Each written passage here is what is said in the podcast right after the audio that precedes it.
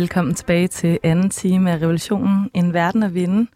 I dag har vi besøg af Julie Edel Hardenberg, som der er billedkunstner og forsker i koloniale strukturer, både på Kunstakademiet og Københavns Universitet. Velkommen tilbage til dig. Tak. Og øh, i den her team, der er vi jo alene, Julie, fordi at øh, Anne-Christine Hermann, som der var her i første team, som der er forfatter og antropolog, jeg har skrevet den her bog, øh, Imperiets børn, hun blev nødt til at smutte. Mm. Så vi må prøve at se, om vi kan holde skansen bare os to. og øh, i den første time, der øh, brugte vi jo noget tid på at oprise en lang række problemer mm. ved de her fortsatte koloniale strukturer, som der er i Grønland. Og vi fik slået fast, hvordan det både har sociale og økonomiske konsekvenser i dag. Og så lærte vi også, at der på den ene side har været en formel afkoloniseringsproces i Grønland i øh, en periode fra 44 til 54, men at det var et, at det et paradoks, fordi at der på mange måder opstod mere kontrol i Grønland i den her periode, fordi Grønland bare blev indlemmet i Danmark.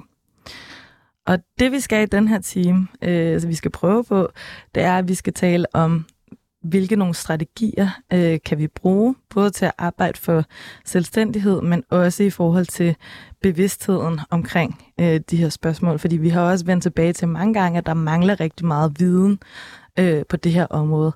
Og så kunne jeg også godt tænke mig at tale lidt om, hvordan man fra Danmark kan udvise øh, solidaritet.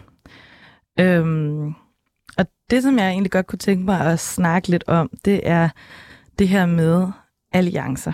Fordi at jeg vil jo sige, at der i hvert fald i Danmark er kommet en øget opmærksomhed i Danmarks kulturinstitutioner, måske i forhold til, at der er den her historiske forvrængning, og hvilken rolle har Danmark haft som kolonimagt, blandt andet i forbindelse med, der var det her 100 år, der markerede, at Danmark afgav de tidligere dansk-vestindiske øer, som der var en dansk koloni, til USA. Og i den forbindelse, der kom der lidt fokus øh, fra kultur- og kunstinstitutioner øh, blandt andet. Men i spørgsmålet om Grønland, der snakkede vi om i første time, at der er der faktisk en ret stor sådan politisk konsensus i det danske folketing, eller vi hører eller ser i hvert fald ikke en politisk linje, som der arbejder meget for den her selvstændighed, som vi talte om i første time. Og den antiimperialistiske, antikoloniale linje, som der traditionelt er på venstrefløjen i Danmark, det er altså ret forsvindende i det her spørgsmål. Så jeg er interesseret i at snakke om, hvordan kan vi gøre det her til et centralt spørgsmål på venstrefløjen, og hvordan kan vi genopdyrke øh, nogle alliancer. Jeg har også tænkt på, at øh, det her med at have en tradition for kulturel udveksling, eller hvordan Venstrefløjen tidligere har beskæftiget sig med det her spørgsmål, der fandtes den her festival, som der i hvert fald hed sådan en opblomstring i 70'erne, som der hed Asivik, som der også hang sammen med sådan en ungdomsaktivisme, og det blev sådan en form for kulturelt samlingspunkt. Og nu har jeg snakket en hel masse, Julie. Jeg tænkte på, har du nogle tanker omkring det her med muligheder for alliancer, og det her problem med, at venstrefløjen i Danmark altså trænger til at vågne op? Altså, øh, med udgangspunkt i mit eget ståsted som billedkunstner, så vil jeg sige, altså, at vi mennesker er arkiver og er viden. Og det er jo derigennem, jeg har ligesom fået adgang til nogle af de her netværker, og, som består af folk inden for humaniora, folk, som er inden for kunstverden, og folk, som er inden for akademia, som, inter- som er interesseret i at udveksle de mellemmenneskelige øh, erfaringer, der eksisterer i verden omkring os, og som nogle gange kan være med til at ligesom, øh, bane vejen for en manglende diskurs i forhold til tidligere altså koloni, øh, ja. koloniområder og kolonistaters øh, tilgang til den her diskurs. Så der er i hvert fald rigtig meget sådan potentiale i sådan nogle vidensfællesskaber, øh, og ligesom at prøve at gå den vej for at skabe mm. noget sådan øh, samhørighed, eller for at arbejde i en retning sammen. Øhm, jeg kunne også godt tænke mig at spørge om det her med, hvilke nogle muligheder der er for Danmark, fordi vi har i hvert fald talt sammen, Julie, om det her dilemma med, jamen når man taler om solidaritet for eksempel, så kan der opstå det her dilemma med, at man på den ene side øh, vil forstærke grønlandske stemmer, men samtidig er der en mulighed i at sige og gøre ting som dansker, som man ikke kan i Grønland kan mm, danskere ja. bruge deres ja, privilegier? Ja, ja. Det er lidt kompleks. Altså på den anden side, og det er lidt paradoxalt, nogle gange så skal afsenderen øh, i forhold til den øh, dekoloniale diskurs, øh, når den bliver i talsat af inuit og grønlænder, så er det som om man ikke er lydhør. Men når der så kommer øh, danskere eller folk fra Norden, som i talsætter den her dekoloniale øh, diskurs, så er det som om, man er lidt mere lydhør. Og det har jeg jo undret mig over. Og jeg tænker, det må være fordi, at vi rent historisk i Grønland har været vant til at hente ekspertisen udefra. Og hvad er det så for en ekspertise, man har hentet udefra? Det er altid i form af danskere fra Danmark eller fra Norden. Så vi har simpelthen vendet os til at ikke at være lydhøre over for vores eget ståsted og over vores eget erfaring. Og der, hvor det kan også være lidt, øh, hvad hedder det, udfordrende og problematisk, det er, øh, hvem man indgår alliancer med. Fordi hvis der vi indgår alliancer med dansk ekspertise inden for akademia, inden for hvor som helst, så kan man igen komme til at reproducere den koloniale tilgang. Fordi hvad er det for en videns basis, man tager udgangspunkt i, fordi vi oplever også verden igennem den krop, vi er født ind i, den etnicitet, vi bærer rundt på os, og det sprog, vi øh, omgiver os med i hverdagen. Ja, lige præcis. Mm. Så altså, det er det her dilemma med, med at der allerede i Grønland eksisterer det her hierarki, hvor mm. at øh, dem, som der taler dansk, mm. de har nemmere adgang til mm. ressourcer mm. og ledende positioner i samfundet, og hvis de så også bliver gjort til eksperter, der udtaler sig om det her spørgsmål, så er det bare en cyklus, som der fortsætter mm. og fortsætter. Mm. Samtidig så fortalte du også, Julie, i første time, hvordan det kan have store konsekvenser for øh, folk i Grønland at udtale sig kritisk mm. om øh, kolonimagt og alle de her spørgsmål, og man har mulighed for at blive øh, blacklistet, altså simpelthen er svært ved at få et job. Kunne vi lave en eller anden kunne vi tænke, i den her del, der prøver vi jo at tænke strategisk, altså mm. kunne man lave en eller anden fordeling, hvor at man siger, at man på den ene side sørger for, at man ikke tager pladsen fra, fra dem, som der er for Grønland, som der burde sådan, øh, være dem, der udtaler sig om de her ting, men at man samtidig kan afskærme eller være med til... Der er ellers cirkulære, man skal følge, men øh, man, øh, embedsfolk har det med at omgå dem, fordi de har en interesse i at ligesom, få andre profiler ind til at forstærke deres egen position. Og det er jo den koloniale struktur, der træder i kraft hele tiden. Fordi hvis vi, skal, vi skal ikke så langt tilbage, altså med indlemmelsen af Grønland som en øh, dansk øh, amt, øh, så valgfartede der jo de her hårdere unge danske mænd, som tog til Grønland og overtog de her ledende positioner i samfundet. Og, og det er jo deres børn, sønner og døtre, som overtager de her ledende positioner i det grønlandske samfund. Og deres tilgang er oftest meget præget af en dansk tilgang til samfundet.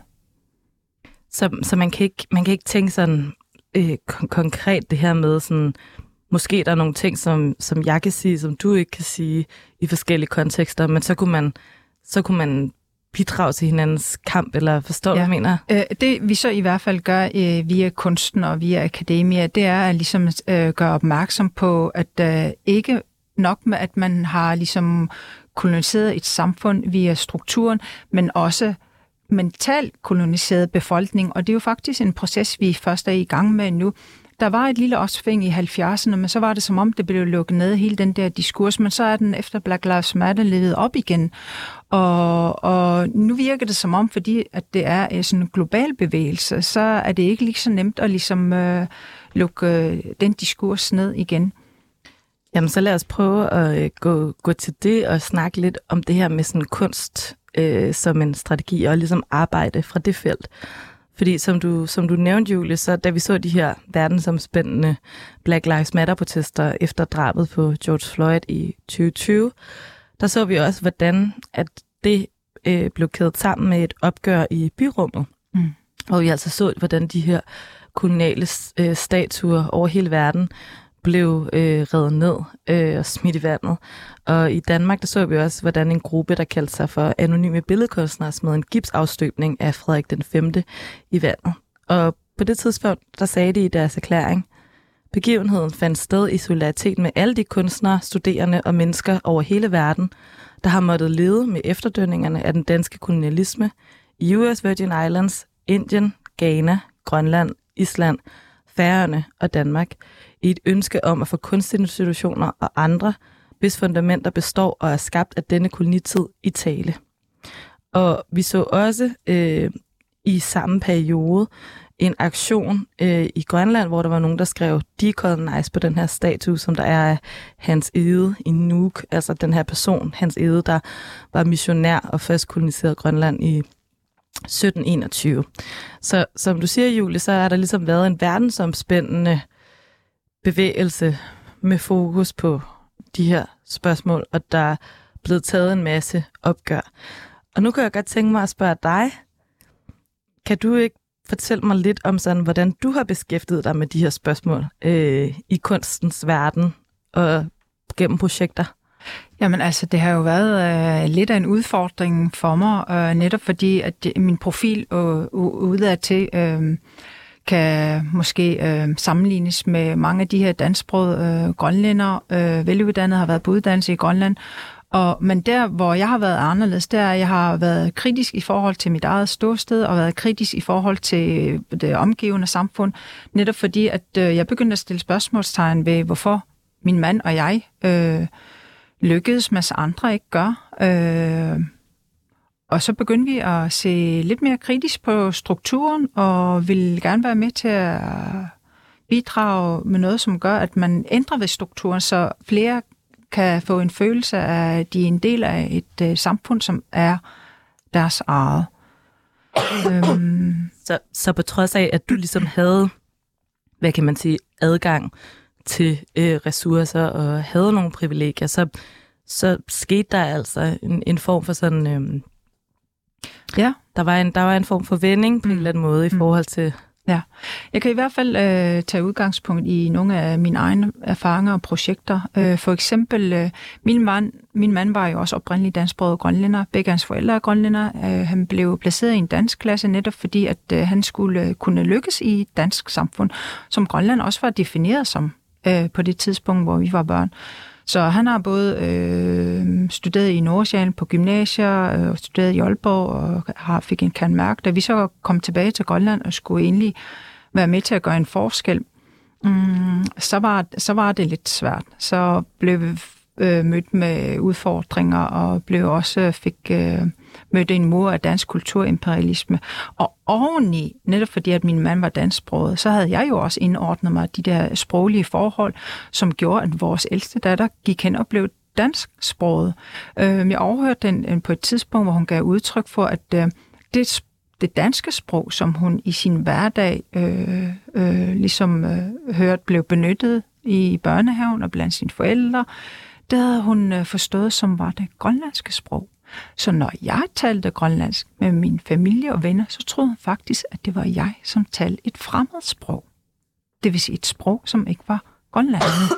Og der var det så, at min mand besluttede, det, det må vi gøre noget ved, fordi vi kan ikke øh, være bekendt, at vi igen øh, hele omkring den arktiske historie er tilknyttet inuitkulturen, og så skulle det være i vores led, at vi disconnecter vores barn til kulturen. Så jeg i gang sat simpelthen et sprogprojekt i 2008 øh, til ja, et halvt års projekt, hvor jeg udelukkende øh, talte grønlandsk i et halvt år. Øh, det var et projekt, øh, som var både sprogligt, psykologisk og kulturelt eksperiment, hvor jeg gennem seks måneder øh, øh, ville insistere på at tale mit modersmål, også for at få lov og give mig selv lov til det. Øh, og med det vil jeg efterprøve styrken af de koloniale strukturer, øh, med udgangspunkt i tanken, hvad sker der, hvis jeg insisterer på at tale mit eget sprog? Ja. Øhm, og det blev så til, det udartede sig til 10 små historier i nedskrift efter et halvt år, fordi jeg var simpelthen ikke i stand til at nedskrive oplevelserne øh, i, i dagbogsform, fordi at øh, det var simpelthen så udfordrende. Og kan du sætte lidt ord på, ja, jeg har hvad, var det, hvad var det, der skete? Jeg har et eksempel, som jeg har skrevet ned her. Øh, under mit sprogprojekt for eksempel, så gjorde min mand selskab til sådan en officiel øh, fødselsdagsreception for en dansk direktør til et af de her selv, øh, selv, offentlige grønlandske selskaber. Så da vi ankommer til sted, så bliver vi jo budt velkommen øh, af direktøren. Øh, fordi jeg havde mit sprogprojekt, så besvarer jeg jo hans øh, velkomst øh, på grønlandsk, og takker ham også på grønlandsk, øh, hvilket så gør situationen akavet for ham, fordi han forstår ikke mit grønlandsk, heller ikke de mest simple, jeg brugte, øh, og hvorimod jeg forstod godt hans øh, dansk. Øh, normen er nemlig i Nuuk øh, særligt, at det er den dansksprogede, som sætter de sproglige præmisser for en, øh, øh, for en diskurs eller en snak, og ikke galatligt grønlænder, som sætter de der sproglige præmisser. Men øh, så mens jeg med et forenklet grønlandsk forsøger at forklare ham baggrunden for mit sprogprojekt, så kommer hans jo kone ham til undsætning og udbryder med et akavet smil, hvad jeg nu finder på. Øh, hvad finder du nu på, din skøre kvinde? Og så må jeg så prøve at forklare mig endnu en gang på grønlandsk, øh, mens jeg mærker alle omkring mig øh, blive pinlige over den situation, jeg bringer dem i. Øh, og jeg kan også mærke... Øh, særligt blandt mine sprogfælder. de bliver ivrige efter at tale dansk, øh, og så det, det har været kompenseret for min manglende pli. Øhm, og jeg oplevede så, at folk undgik mig resten af aftenen. Også øh, den eneste mand, jeg, sad overfor ved bordet, og jeg tænkte, at det måske var, fordi han sad ved siden af din, sin danske kone. Det er bare et af eksemplerne.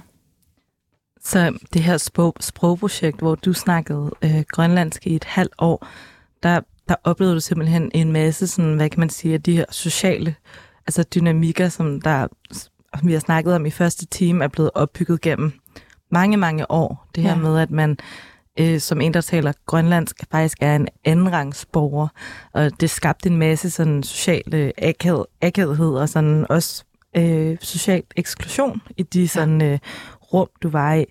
Men jeg kunne godt tænke mig at snakke lidt mere om din praksis, Julie, fordi nu har du, det her, det var et eksempel på et kunstprojekt, du har lavet, som der har beskæftiget sig med mm. det her.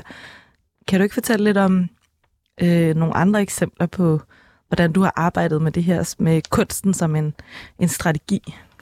Øhm, altså, mine kunstværker kendetegnes faktisk ved, at jeg har taget de her stærke nationale symboler som flag til mig, Øh, Øh, og det har jeg gjort, fordi at øh, i de sidste 22 år, hvor jeg faktisk har boet i, i Grønland og har prøvet at italesætte de her øh,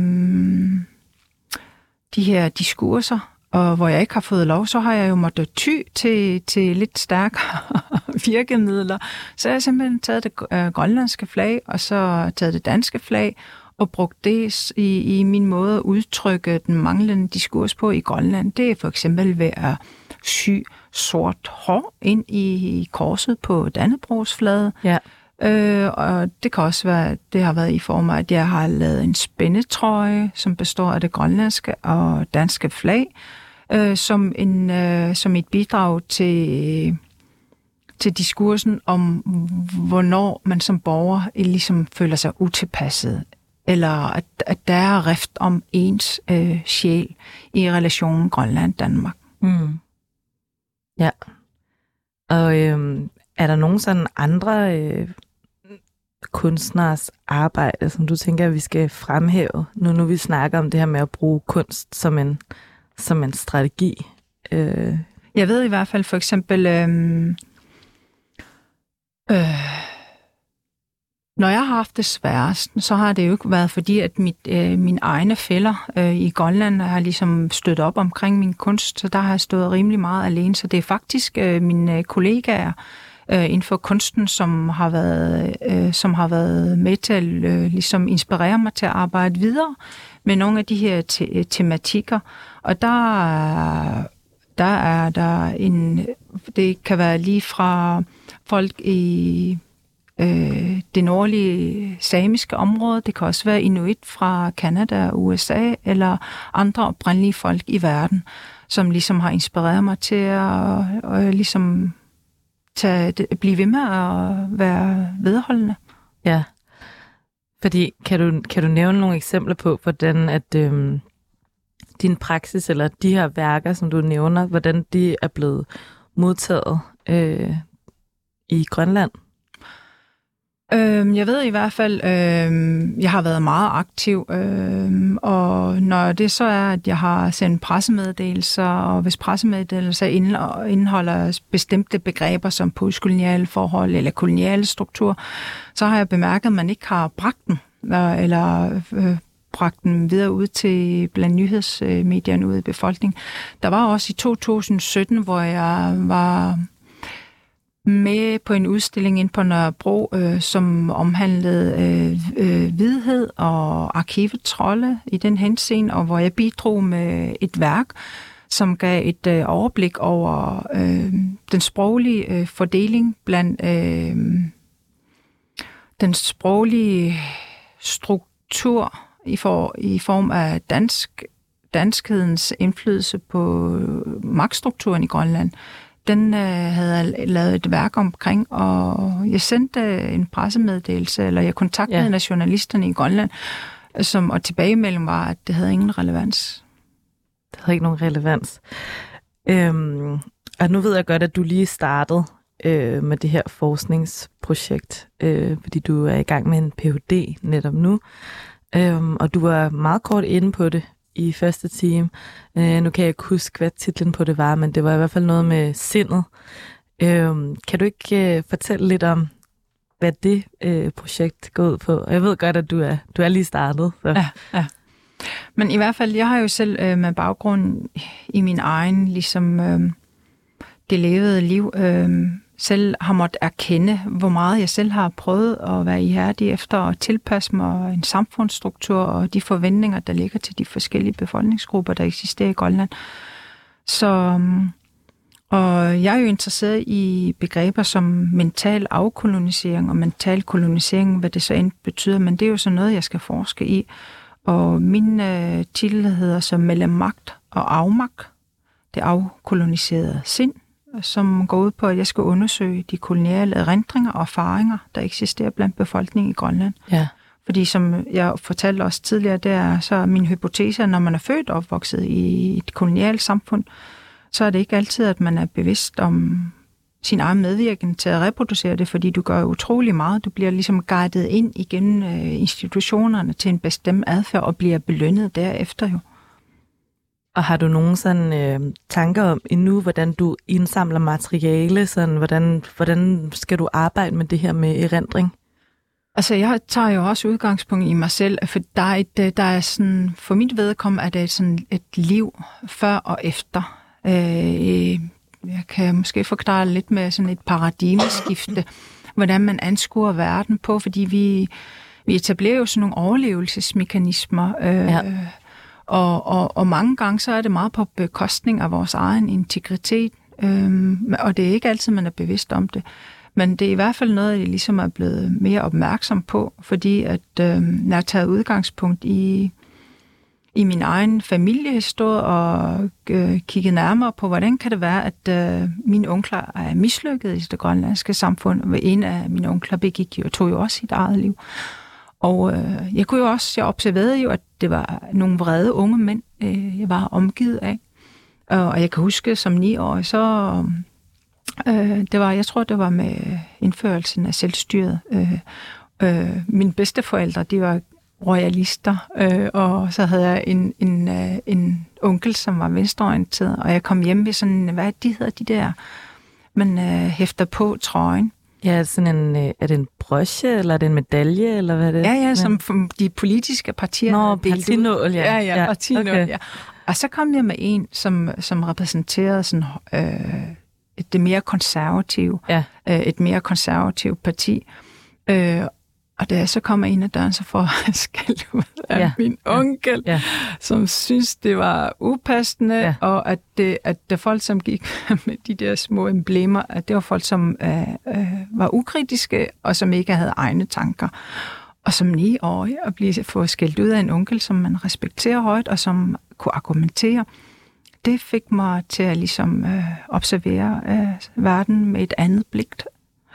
Så du arbejder i dit forskningsprojekt nu her rigtig meget om det her med erindring og det her med sådan et, et før og et efter i forhold til sådan den her mentale udvikling, så man kan måske øh, snakke om sådan et, øh, det jeg i hvert fald kan relatere til mig selv, handler måske om det her med sådan et, et før og et efter, man det går op for en, eller man erkender på en ny måde, at man ikke er sådan en hvid dansker, mm. øh, på trods af, at man måske jo også vidste hele tiden, eller der har været en masse ting, der peger på det, men man er alligevel blevet fortalt noget andet øh, på en eller anden måde.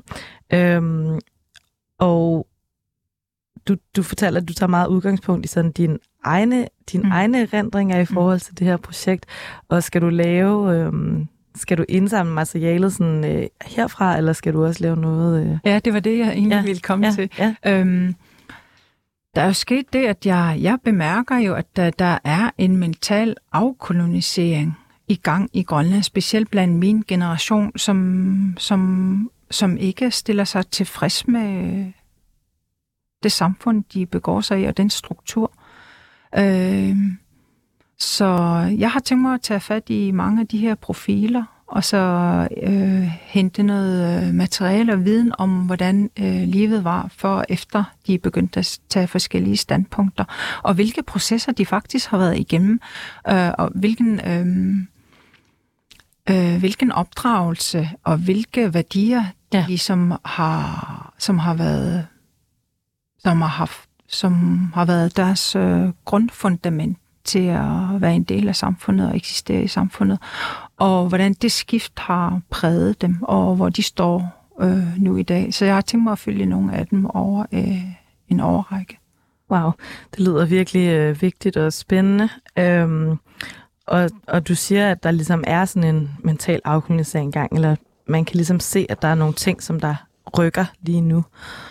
Øhm, nu tager vi lige en kort pause fra den her diskussion i dag, og så hopper vi til et indslag fra en begivenhed, som der markerede øh, krystalnatten.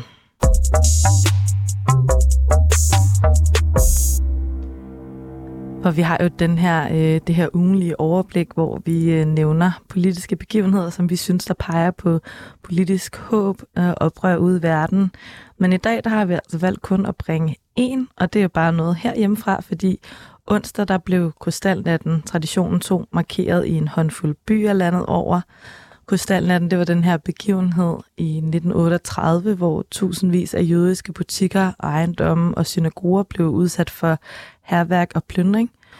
Og man estimerer, at 100 jøder mistede livet, og op imod 30.000 blev afhentet af Gestapo og ført til koncentrationslejre. Men i Odense, der havde Racismefri By altså arrangeret et fakkeloptog, som markerede den her begivenhed. Og der var også taler og fællesang. Og revolutionens Marken Kildegård gik med til den her demonstration. Vi står her i dag for at mindes øh, offrene fra krystalnatten den 9. november 1938.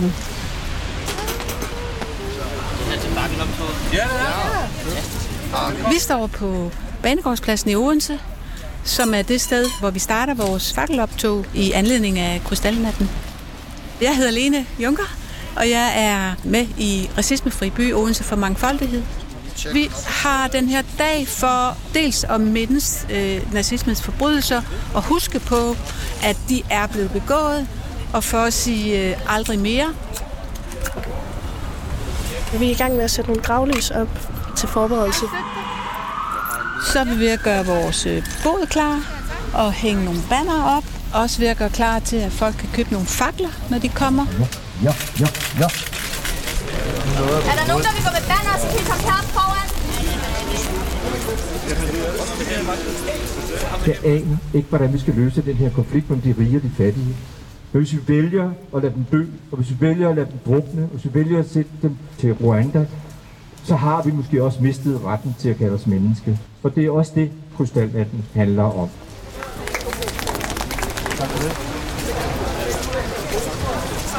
Jeg synes, det går stille og roligt. Der har været øh, den der lidt øh, stilfærdige, øh, tankefulde stemning, som er vigtig. Krystalnatten symboliserer den chikane, krænkelse, mobning, stigmatisering, forfølgelse og de forfærdelige forbrydelser, som sker mod minoriteter i verden i dag. Tusind tak. Så vi vil gå videre til Banegårdspladsen, hvor der vil være to taler, så vil der være mulighed for øh, noget varmt sup. Jeg synes faktisk, det er gået rigtig fint. Der er mange, jeg aldrig har mødt før, som er her. Så på en eller anden måde er vi kommet ud med et øh, budskab, som tiltaler nogen, som ikke lige kender os. Og det jeg synes jeg faktisk er rigtig godt. Normalt, når vi demonstrerer i byen, så har vi kampråb og musik og alt sådan noget, men vi har med vilje lavet det sådan lidt stilfærdigt, og det synes jeg, vi ramte meget godt. Prins er der fjender gå ind i din tid Under en blodig storm vi dig i strid Kanskje du spørger i os Udstykket dukke Hvad skal jeg kæmpe med?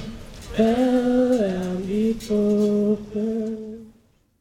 Ja, vi må jo sige, at der er ret mange paralleller fra dagens indslag til den her snak, vi har i dag, og så den her talemåde om, at øh, al historie er samtidshistorie.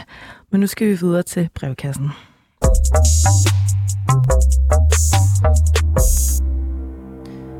Og Julie, øh, vi har jo den her brevkasse faktisk i vores program, hvor lytterne kan skrive dilemmaer ind. Og øh, jeg fik ikke engang sagt det til dig, inden vi gik ind i studiet, om du ville have lyst til at snakke med mig om det her øh, dilemma. Men øh, du kan jo se, om du har noget at byde ind med, og ellers så skal jeg nok prøve ja. at være den, der giver øh, råd mm. til vedkommende, der har skrevet ind. Øhm, og nu læser jeg bare lige øh, lytterens dilemma op, øhm, og det er beskrevet på den her måde. Dilemmaet i at komme fra det globale syd og betale skatter i Danmark, som der blandt andet bruges til at føre krig og plyndre ressourcer fra det globale syd. Og bare hele ideen om integration og tilegnelse af vestlige værdier, som alle sammen har til formål at gøre en lige så governable, altså som en, der kan regeres, som den gennemsnitlige hvide borger, der er complicit, altså medskyldig, i det koloniale projekt med eller uden samtykke. Og så er dilemmaet opsummeret på den her måde. Skal man integrere sig eller bidrage til det danske samfund, når man ikke er vestlig indvandrer, hvis det gør en medskyldig i de her spørgsmål? Øhm, jeg ved ikke, altså, mhm. har du nogle tanker omkring det her, Julie? Altså, det, det er en lytter, som der ligesom siger, at jamen, hvis du bliver en del af det danske samfund, og du betaler skatter og sådan noget, så er du også samtidig med til at plyndre ressourcer fra det globale syd. Hvad, hvad, tænker du om, uh, hvad tænker du om det dilemma? Det, det er komplekst. Ja, det er virkelig komplekst. Jeg har ikke lige frem den økonomiske viden og ballast til at udtale mig, men jeg ved i hvert fald, at jo flere stemmer man kan bidrage med, også kritiske stemmer, bare, bare, bare i form af sådan en tekst, det gør jo, at man øh, begynder at reflektere, så det skal man da byde velkommen. Jamen, jeg tænker også, at det, øhm, det som vi måske ville kunne drage en parallel til i forhold til noget af det, som vi snakker om i dag, det er måske det her med sådan, hvad er det for et mulighedsrum, man kan skabe for sig selv i forhold til sådan det mentale spørgsmål i det her med sådan, øhm, det er svært at afskære sig fuldstændig i hvert fald for den samfundsstruktur eller den økonomiske struktur, man nu engang lever i. Men man kan måske godt gøre det med en bevidsthed om, at man får nogle muligheder, nogle privilegier og nogle goder i dansk velfærdssamfund, eller nogen gør i hvert fald nu, det, det vil de selvfølgelig øh, i højere grad nægte adgang til, hvis man er ikke-vestlig indvandrer efterkommer. Øhm, men der er stadigvæk en utrolig høj levestandard. Man kan sige, klimakrisen og alle de konsekvenser, som der kommer, øh, at det globalt rammer, ligesom det globale nord, uforholdsmæssigt lidt, i hvert fald i Danmark. Øhm, så på nogle måder, så jeg snakkede med nogen her i weekenden, som der, som der, som der nævnte, at man kunne se Danmark på en måde som et gated community. Altså fordi det ligesom er sådan et, et sted med utrolig stor rigdom og utrolig meget sådan øh, velfærd. Og måske fordi der netop er det her, øh, fordi at øh, man i overvejende grad, når man, når man er bosat her, ikke er tvunget til at tænke over sin overlevelse, på et dagligt plan, og man har de basale fornødenheder, så gør det, at man har mulighed for også at vise, hvad er der ligesom, hvad er muligt at gøre, når man har den, hvad kan man sige, det fundament på plads. Øhm, og jeg tror også, at sådan, jeg, jeg, kan, jeg kan godt genkende til det her med, at øh, andre øh, venner og bekendte, jeg har, som der nogle gange har det her dilemma med på den ene side at være baseret i Europa og Nordeuropa og prøve at ændre på forholdene for de allermest marginaliserede her, og på samme tid have den her foragt og afsky over for Europa. Altså fordi, mm. at det ligesom er det kontinent, som der har udplyndret, øh, og som der har den øh, rigdom, kan man sige, fordi at øh, man ligesom har øh, taget det, øh, at været på ryggen af, af andres arbejde. Øh, men hvad skal vi sige til den her person? Kan vi, kan vi runde det af på en eller anden måde? Altså, når, når vedkommende spørger sig om, om, hvad man skal gøre i den her øh, situation? Jamen altså, når det er, at man er særlig privilegeret og har overskud til øh, at gå, øh, ikke kun have sig selv som projekt og være solidarisk med andre, som måske ikke får den her platform til at ytre sig om forskellige forhold på i de forskellige kontinenter, i de forskellige øh, områder, som er udfordret, så synes jeg da, at vi på det menneskelige plan er forpligtet til at, at skabe de her platforme, særligt som privilegeret, fordi at øh, altså når man tænker på europæisk historie og Europa som tog ud til de her forskellige kontinenter for 500 år siden, når man tænker 500 år, det er meget, meget kort tid, men der er jo øh, opsamlet en, øh, en viden blandt øh, oprindelige folk og de her territorier, øh, som har været koloniseret, der er opbearbejdet en enorm viden omkring mellemmenneskelige erfaringer, ja. som kan gøre os klogere, også her i Vesten. Og det er jo det, den diskurs, man skal bane vejen for, for at skabe øh, mere ligeværdighed i det globale samfund. Ja, så bare lige for at, at, at prøve at samle lidt op på det her dilemma. Altså, øh, det er jo meget relativt, det her spørgsmål med, om man har øh, privilegier, eller om man har adgang eller ej. Og især øh, som en, der kommer fra ikke-vestligt land i Danmark, så ved jeg godt, at der er, hvad kan man sige, stigende grad af fratagelse af rettigheder og adgang til velfærd. Men øh, vi går ud fra, at du alligevel er baseret og bosiddende her i Danmark og det globale nord, og det skaber alligevel en form for sådan øh, levestandard, som der gør det muligt at organisere sig. Øhm, så det vil nok være øh, et meget sådan vagt svar mm. herfra, at, øh, at det er noget af det, som det giver at, øh, at være i den her øh, det her gated øh, velfærdscommunity. Øhm, og jeg kender i hvert fald også selv alt til det her med, at ens eksistens øh, eller tilstedeværelse i Danmark ligesom er knyttet sammen med sådan neokoloniale strukturer. Øh, og jeg forstår godt dilemmaet, men øh, ja, det er ikke nemt at komme med et enkelt svar på. Men øh, husk at I kan skrive til vores brevkasse på revolutionsnabelag247.dk. Vi kunne rigtig godt tænke os nogle flere spørgsmål til de kommende programmer. Øhm, også selvom at det er nogle komplekse temaer, som der kan være svært at bare sådan lige samle op.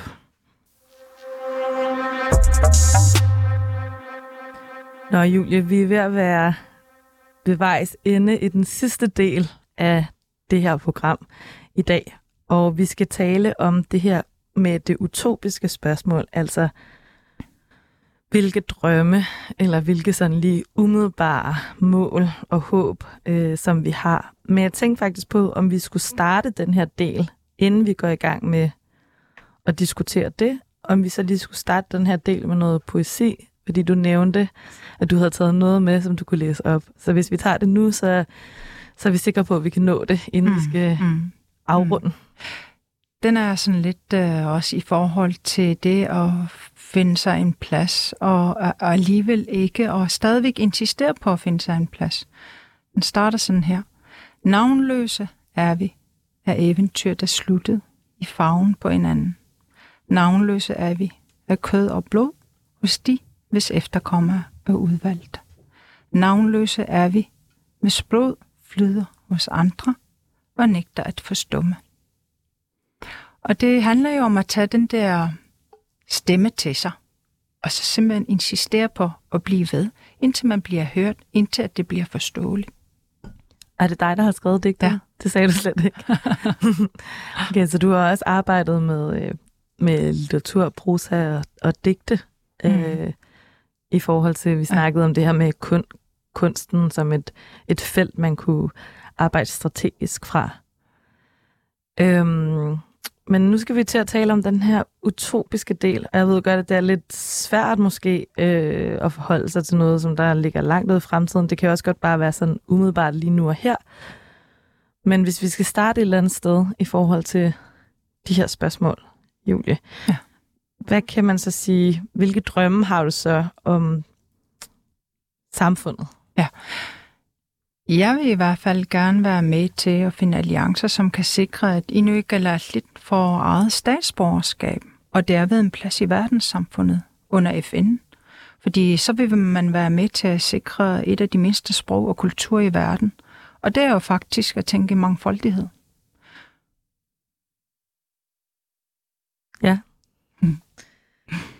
Så øh, der er noget omkring det her med sådan eget statsborgerskab, og det var også noget af det, som Juno var inde på, da vi snakkede med ham i første time, at for at man kan løsrive sig og opnå selvstændighed, så er der et arbejde, der går ud på at ligesom registrere og dokumentere, men hvem er det grønlandske folk?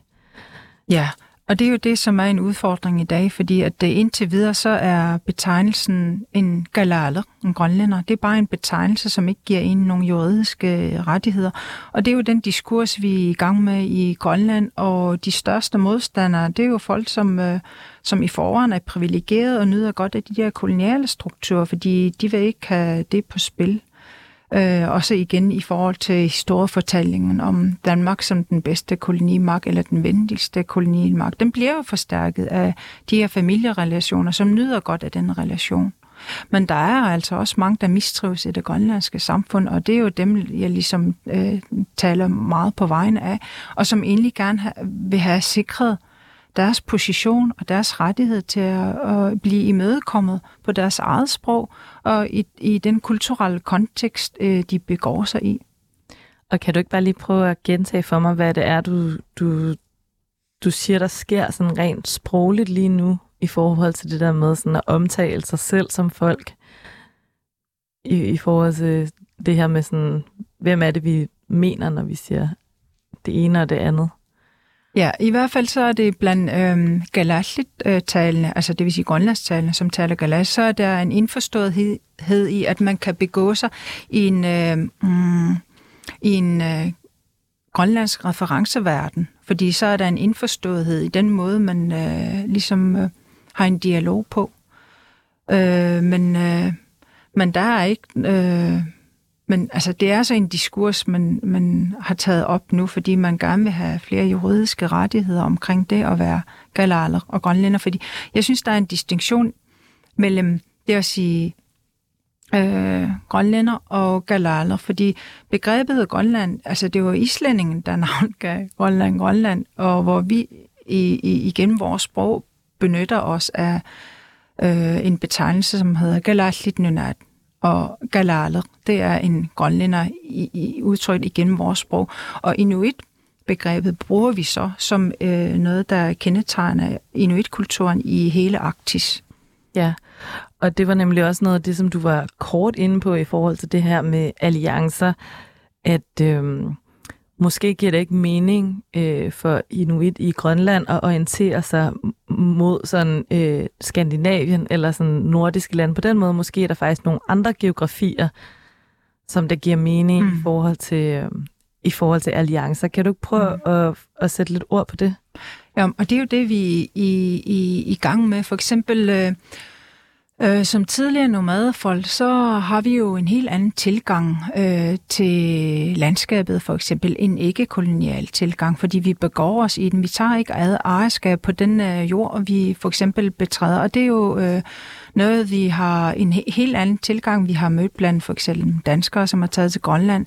Øh, jeg kan huske, at jeg gik en tur med nogle af de her... Mm, øh, gæster fra Danmark, og vi skulle ud på sådan en, øh, vi skulle ud og kigge på isen, og jeg gjorde den her eventyrløsende danske mand opmærksom på. Prøv og jeg gjorde ham opmærksom på, hvilke forandringer han kunne mærke i sin færden i landskabet.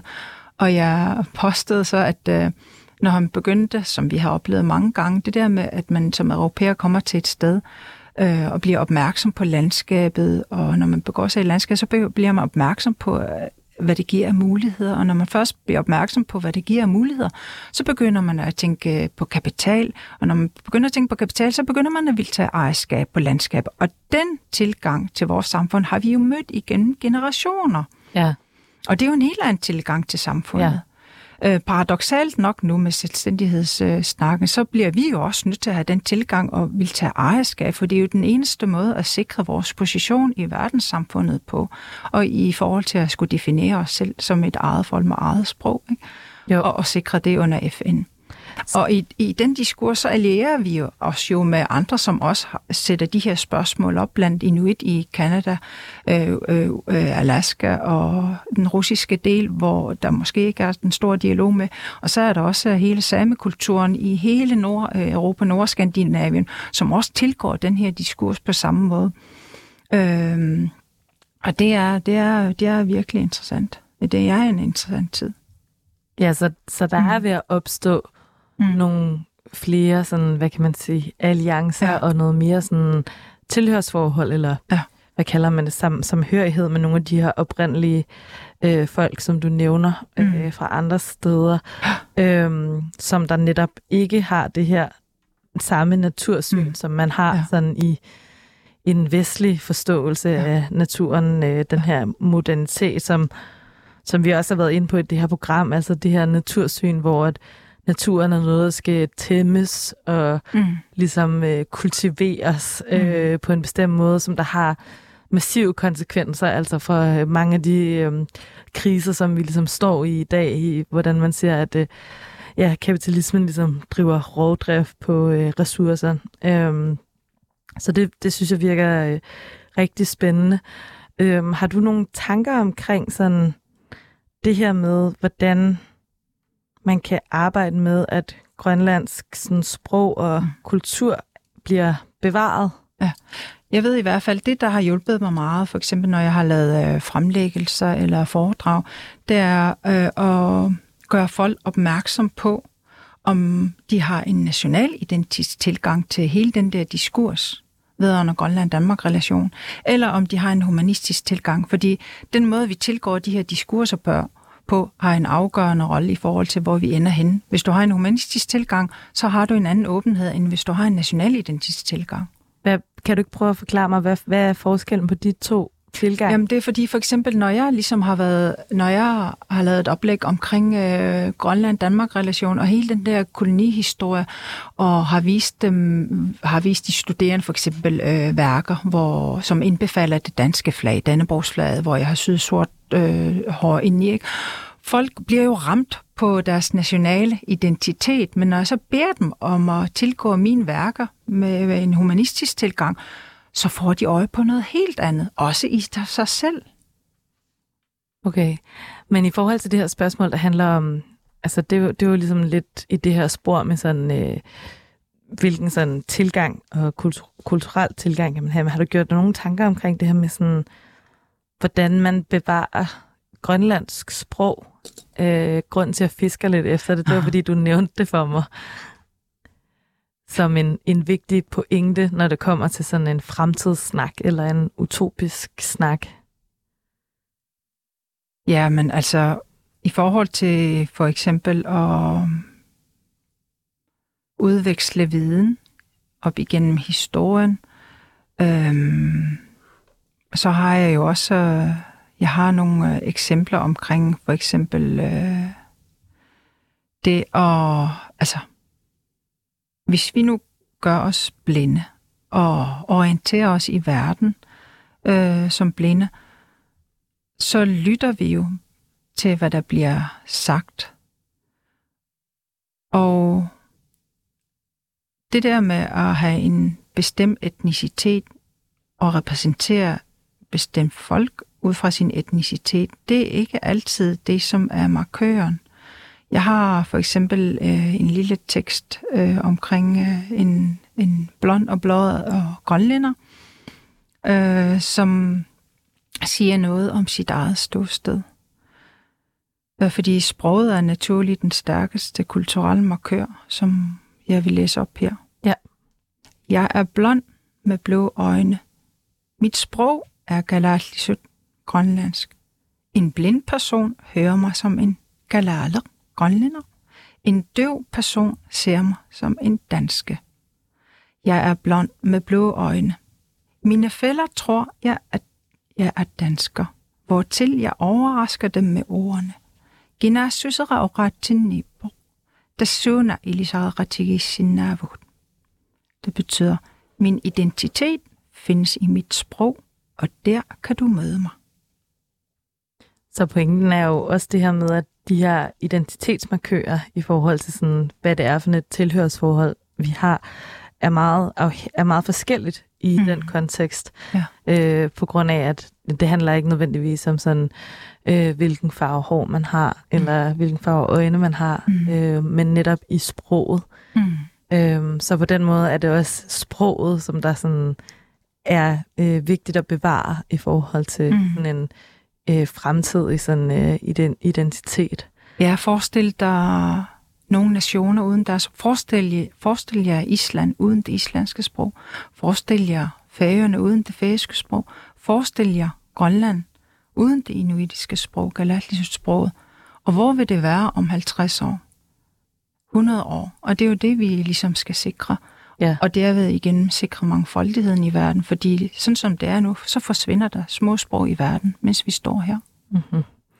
Så når vi snakker om en fremtidsutopi, så er det i hvert fald også en, måske et fremtidsscenarie, hvor at det her, du har fortalt mig med, at man ikke må tale grønlandsk på arbejdspladserne og på centrale steder i samfundet, at det ikke længere er på den måde. Ja, ja jeg ved i hvert fald, at øh, folk kommer jo til mig netop, fordi med den profil, jeg har i talsæt af de her ting, så er der rigtig mange øh, borgere i det grønlandske samfund, som mangler et sted, og få i talsat nogle af de her udfordringer, de, de møder og i form af strukturel racisme og lateral violence ja. og white fragility er også udbredt i Grønland, hvor, hvor danskheden i Grønland ligesom ikke formår at se kritisk på egen position, som så gør, at man ligesom lukker for den her øh, diskurs, som, som egentlig kunne tage plads, om, som egentlig kunne skabe noget Ja. ja, som kunne skabe en større forståelse imellem os selv.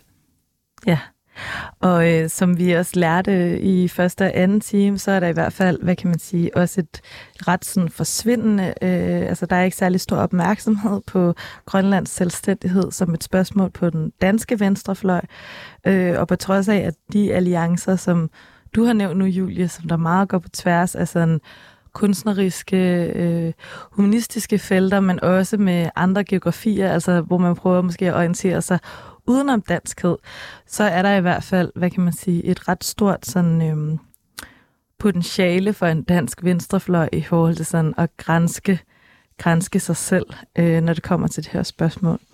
Øhm, og i første time, så havde vi jo også besøg af Anne-Christine Hermann, som der har skrevet den her bog, Imperiets børn, som den netop går ind og afdækker, øh, jamen, hvad var det, der skete i den her afkoloniseringsproces? Fordi at selvom at Grønland ikke længere formelt er en dansk koloni, så blev Danmark altså, eller Grønland bare indlemmet i Danmark, og derved øh, var der en hel masse sådan, øh, kontrol, og det skabte en hel masse sådan, sociale problemer.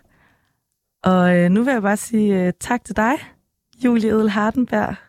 Tusind tak, fordi du kom. Uang Amro Tak og øh, lyt med igen næste tirsdag, hvor at vi igen har dedikeret to timer til at tale om revolutionen.